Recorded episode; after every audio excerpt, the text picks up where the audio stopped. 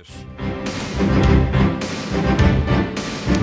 Os 27 aprovaram por estes dias em Bruxelas o pacto que vai estabelecer regras para a entrada de imigrantes na Europa. O documento, assinado pelos chefes de Estado e de Governo dos países membros da União, inclui o cartão azul, um novo documento que junta o visto de entrada na Europa e assegura o contrato de trabalho. No espaço Voz Europa, o secretário do Estado adjunto e da Administração Interna, José Magalhães, reflete sobre a necessidade de uma política europeia de imigração. A União Europeia é um espaço muito vasto que está a competir à escala mundial em relação à imigração de trabalhadores qualificados, especialmente em determinados setores, setor tecnológico, setores sociais e outros.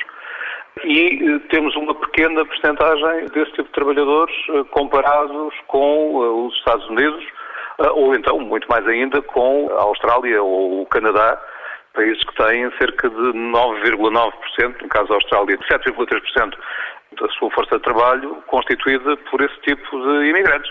Na União Europeia estamos em 1,72% uh, e os Estados Unidos têm 3,2% da mão de obra. Portanto, a União Europeia, uh, se quer competir à escala global para uh, melhorar a sua competitividade e o seu caráter atraente para esse tipo de trabalhadores, tem que estabelecer regras positivas.